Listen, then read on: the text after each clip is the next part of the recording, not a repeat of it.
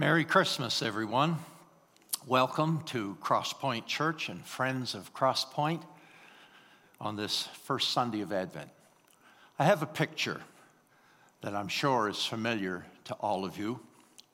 We see it in, in plays and in dramas and in movies at this time of the year, and many of us have a nativity set probably in our home. And we know all the characters in that scene. There are, of course, the shepherds uh, from the hills just outside uh, Bethlehem. There are the wise men who traveled all the way from a distant land. And then, of course, we assume that in a nativity set, in this scene, there would be an animal or two since it all happened in a stable. And then, of course, you have Joseph and you have Mary and the infant Christ child. Did you ever get to play a part in a Christmas play or drama? If you did, why don't you tell uh, Pastors Ben or Mike about that online right now? Maybe you got to be a shepherd. You remember the days before churches invested in uh, real uh, outfits, and a shepherd would maybe be a uh, bathrobe and a towel around the head, and maybe a curtain rod bent for the staff. Maybe you got to play a wise man. Then you would have sort of an, an upscale fancy house coat. Maybe you got to carry your mom's jewelry box as the gift representing the gold or the frankincense or the myrrh. Maybe you got to play Joseph. Did you get to play Mary, any of you? I got to play the innkeeper once. And about 11 years ago, our daughter Kate got to play Mary, and her infant, infant son Lincoln got to pray, play the Christ child in the Moncton Wesleyan Church's living Christmas tree. Well, today and the next two Sundays, we're going to look at three who played what we're calling minor parts in the Christmas drama. Two of the three we're going to look at these three weeks didn't make this scene, this scene, of course, depicts the greatest story ever told.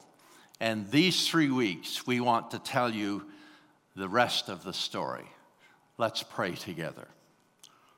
Father, I pray for all of those who are under the sound of my voice, who are watching on this day. I pray that this Christmas would truly be a Christ centered Christmas a Christmas that would be honoring to you, pleasing to you. And Father, for those listening, watching, may your Holy Spirit, these next moments, inspire us, convince us, convict us. We pray this prayer in the powerful name of Jesus Christ our Lord. Do you know the expression good old and you put the name in there, good old Bill, good old Jesse, whatever. Usually that expression is spoken in, in admiration of someone who has been around a while. It carries a meaning that they are a solid, dependable, steady as she goes kind of person. Well, that would be Elizabeth. Good old Elizabeth. Now, she doesn't appear in what we often think of as the Christmas story. Actually, Elizabeth appears in the pre Christmas story. So, for the next moments, let me tell you some of the story and read you some of the story.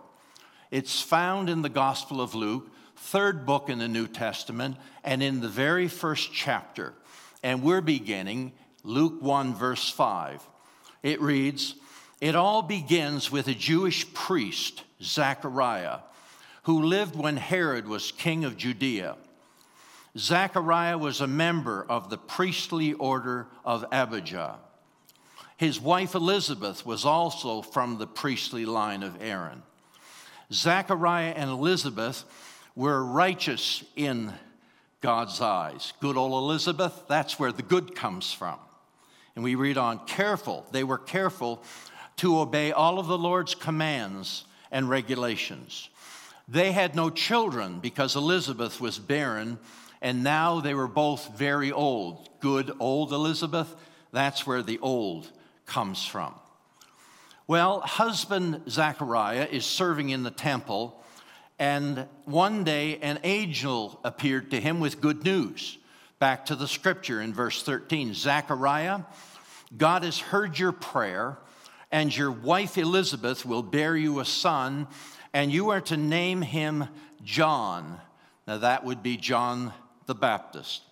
Verse 14 You will have great joy and gladness, and many will rejoice with you at his birth, for he will be great in the eyes of the Lord.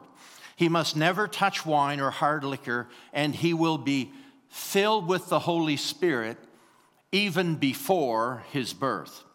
And he will persuade many Israelites to turn to the Lord their God. He will be a man with the spirit and power of Elijah, the prophet of old. He will precede the coming of the Lord, preparing the people for his arrival. He will turn the hearts of the fathers to their children, and he will change disobedient minds to accept godly wisdom. Now, Zechariah was skeptical. His response went something like this Are you serious? Us having a baby at our age? Responds the angel Gabriel, Okay, then, since you didn't believe me, you won't be able to speak until he is born. Now we go back to the scripture, verse 21. Soon afterward, his wife Elizabeth became pregnant and went into seclusion for five months. How kind the Lord is, she exclaimed. He has taken away my disgrace of having no children. Well, then the scene changes, and Luke then tells the so very familiar story of the angel appearing to Mary to announce that she will give birth to the Christ child. Now, back to the story of Elizabeth in verse 39, and it reads A few days later, Mary hurried to the hill country of Judea, to the town where Zachariah lived. She entered the house and greeted Elizabeth. Elizabeth would be, would be her cousin. At the sound of Mary's greeting, Elizabeth's child leaped within her, and Elizabeth was filled with the Holy Spirit. Elizabeth gave a glad cry and exclaimed to Mary, You are blessed by God above all other women, and your child is blessed. What an honor this is that the mother of my Lord should visit me. When you came and greeted me, my baby jumped for joy the instant I heard your voice. You are blessed because you believed that the Lord would do what he said. Then we go to verse 56 and we read Mary stayed with Elizabeth about three months and then went back to her own home. Then the time came and Elizabeth's baby was born, verse 59 of chapter 1. When the baby was eight days old, all the relatives and friends came for the circumcision ceremony. They wanted to name him Zachariah after his father, but Elizabeth said, No, his name is John. Good, solid name, don't you think? What? They exclaimed. There is no one in all of your family by that name. So they asked the baby's father, communicating to him by making gestures. He motioned for a writing tablet, and to everyone's surprise, he wrote, His name is John. Instantly, Zechariah could speak again, and he began praising God. Wonder fell upon the whole neighborhood, and the news of what had happened spread throughout the Judean hills. Everyone heard about it, reflected on these events, and asked, I wonder what this child will turn out to be, for the hand of the Lord is surely upon him in a special way. So there you have it. There you have the story of good old Elizabeth. So for these next few moments, I'd like for us to take a look, a closer look at good old Elizabeth. And I want you to notice three things about her. And here's the first I want you to notice her unshakable faith. I see her unshakable faith in three different incidents in the story that we just read together. Incident number one, verse seven, they, meaning Zachariah and Elizabeth, had no children because Elizabeth was barren and now they were very old. Now, the primary role of a woman back in that time, the primary role of a woman would be to bear children. And if you didn't, it was often thought to be a punishment from God. It wasn't, of course. And it was also considered to be, to be without child, to be a disgrace. But Elizabeth, she just kept right on believing. She just kept right on serving. She just kept right on trusting. Unshakable faith. Incident number two, when Zechariah was told by an angel, Your wife is going to have a baby, he didn't believe her, but Elizabeth did. Unshakable faith.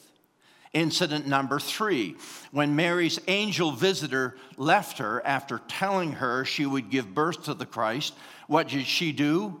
Well, I'm just guessing here, but probably she told her parents. How do you think that went? Picture that scene. Mary speaks, uh, Dad, uh, Mom, sit down. I've got something to tell you. Now they're seated, and she says, I'm going to have a baby. What? Can you imagine their response? What? Mary, what have you done? Mary, who is the father? And Mary's response, I haven't been with any man. An angel appeared and told me I would give birth to the Messiah. Now I ask you, who, who would believe such a thing? Years ago, a country group called the Statler Brothers sang a song, and the lyrics to the song go like this There are people who are whispering, and the rumors are running wild. There's a woman who's not married, but she's going to have a child. Her name is Mary. She's a virgin from down in Nazareth. Now, listen close. She's going to marry a man named Joseph, but the baby's father is the Holy Ghost. And then the refrain goes, And who do you think could believe such a thing? Could believe that the story is true? And who do you think could believe such a thing? Well, here's hoping to heaven you do. Now, the question I would ask is who, who did Mary think would believe such a thing? And we go to verse 30 and we read these words A few days later, Mary hurried to the hill country of Judea to visit who? Good old Elizabeth. Mary had to be thinking, Elizabeth has faith. Elizabeth has an unshakable faith in God, and she has faith in me. Elizabeth will believe me. Let me ask you today how's your faith? The world is shaking all around us. Is your faith unshakable? Carl was a lifelong Bible teacher, and he found his faith troubled in his final years. A degenerative nerve disease confined him to his, his bed, impeding him from most of the activities that, he, that gave him great pleasure. Meanwhile, his 39 year old daughter was battling a severe form of diabetes. Add to that financial pressures. And during this most severe crisis, he composed a Christmas letter and mailed it to all the members of his extended family. Many things that he had once taught as a, as a Bible teacher, he now felt uneasy about. What could he believe with certainty? And he came up with these three things. These were the three things that Carl believed that he could hold on to regardless of what life sent his way. Here's the three life is difficult, God is merciful, and heaven is sure. Let me ask you, how is your anchor holding in these troubled times? How are you handling the stress, the uncertainty, the constant change. Let me remind you today that we are in God's hands. He will not let us fall. A young man's wife died, leaving him with a small son. And on the day of the funeral, they came home and, and they went to bed early because it just seems like there was nothing else that he could, he could bear to do. And as he lay there in the darkness, grief stricken and heartbroken, the little boy broke the stillness from his little bed with a disturbing question Daddy, where is mommy? The father got up and went and got the little fellow and brought him into bed with him. But the, the child was still disturbed and restless, occasionally asking questions like, Why isn't she here, Daddy? And when is she coming back? Finally, the little boy said, Daddy, if your face is toward me, I think I can go to sleep now. And in a little while, he was quiet. Listen to me now. No matter how dark it gets, God's face is always toward you. Good old Elizabeth knew that. She had an unshakable faith, which explains her, the second quality I want you to look at, which explains her unbounded optimism. Mary shows up at Elizabeth's home and Elizabeth greets her. Had Elizabeth been a pessimist, she might have said, Mary, I believe you, but this is, this is going to be a hard sell for your parents. And your neighbors, Mary, I don't know if your neighbors are ever going to believe your story. But Elizabeth wasn't a pessimist. Hear the words of Elizabeth the optimist again. You are blessed by God above all other women and your child is blessed. But I want you to really notice these next words that Elizabeth spoke. She says, What an honor this is that the mother of my Lord should visit me. Did you notice that? Jesus was her Lord, Jesus was Elizabeth's Lord, and Jesus was not even born yet. My. Jesus is her Lord. No wonder she's an optimist. Let me ask you today is Jesus your Lord? Is your trust firmly in Him? How can you and I not be an optimist in the worst of times if our trust is in Jesus, if our hand is in His? Two frogs fell into a deep cream bowl one was an optimistic soul, but the other took the gloomy view. I shall drown, he cried, and so will you. So, with a last despairing cry, he closed his eyes and said goodbye. But the other frog, with a merry grin, said, I can't get out, but I won't give in. I'll swim around till my strength is spent, for having tried, I'll die content. Bravely he swam until it would seem his struggles began to churn the cream. On top of the butter, at last, he stopped, and out of the bowl he happily hopped. I do not know the reason for that frog's optimism, but I know the reason for Elizabeth's optimism. She lived in troubled times. Israel, at this point in their history, was under the heel of the Roman tyrant. Poverty in her country was rampant. Married, many people despaired of the promised Messiah's ever coming. Most of the prophecies that spoke in the Old Testament were 400 or more years old. These were dark days. And yet Elizabeth had an unshakable faith in the God who had promised hundreds of years before a virgin shall be with child, and they shall call him Emmanuel, which means God with us. And she had an unbounded optimism.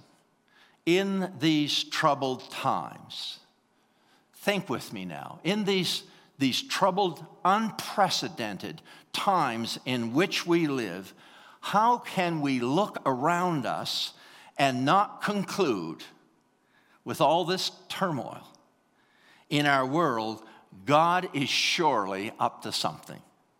I assure you this day, on the authority of his word, he is still, he is still on the throne.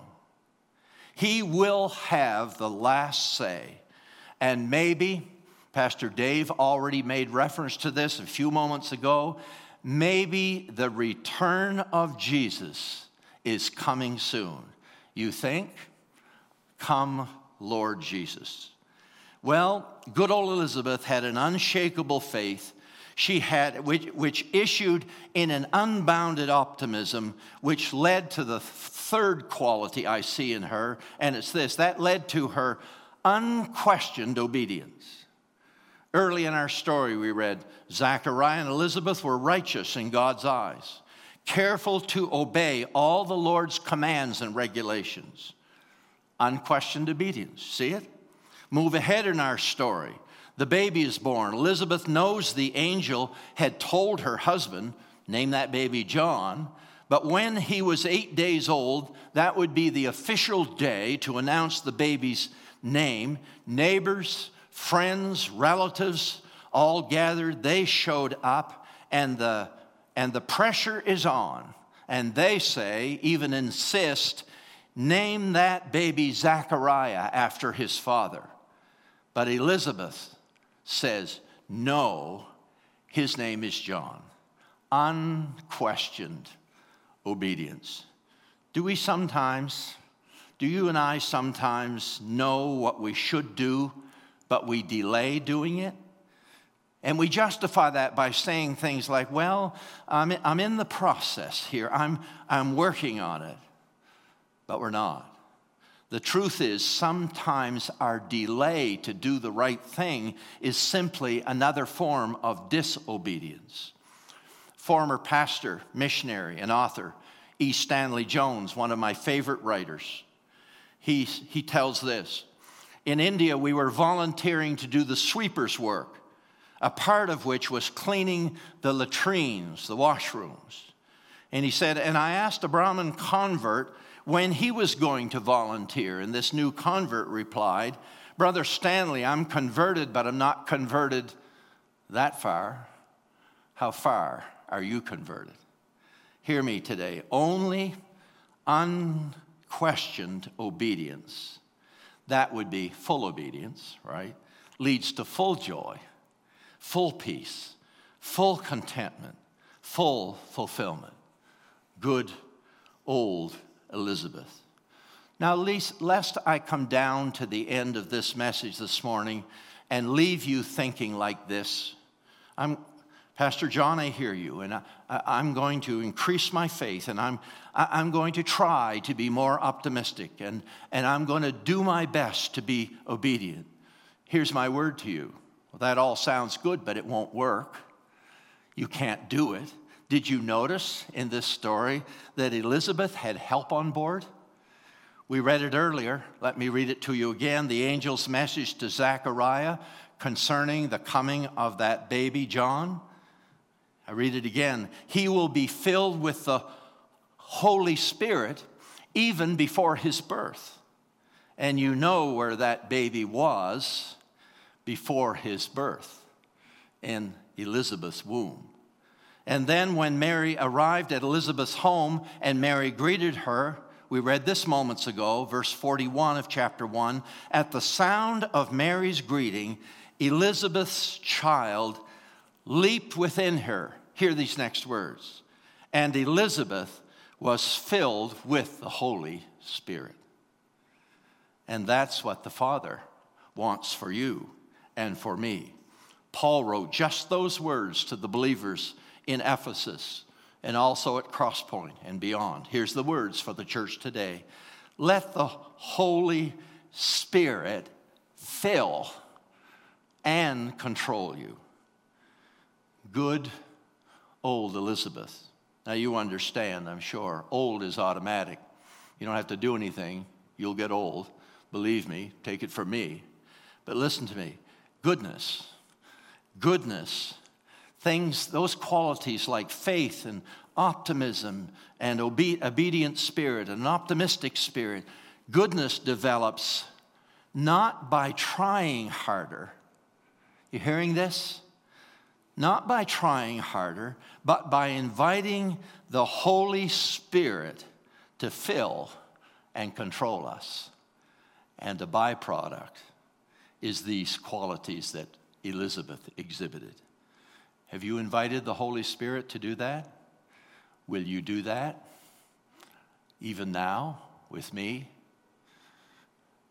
I invite you, right where you are in your home. It's okay. Just put your hands out like this, as if you were about to receive something from the Father. Will you do that? Let's pray. Father, you promised the gift of your Holy Spirit. And Father, the scripture tells us that you want to give good gifts to your children more than we want to give gifts to our own children. And we take you at your word. Father, take this man, this pastor today. Would you give me a fresh infilling of your spirit? And all who are watching, listening this day, who pray this prayer with me, with extended hands turned up, ready to receive from you, would you pour out your Holy Spirit on us and fill us and control us? This we pray in the strong name of Jesus Christ, our Lord and Savior. Amen.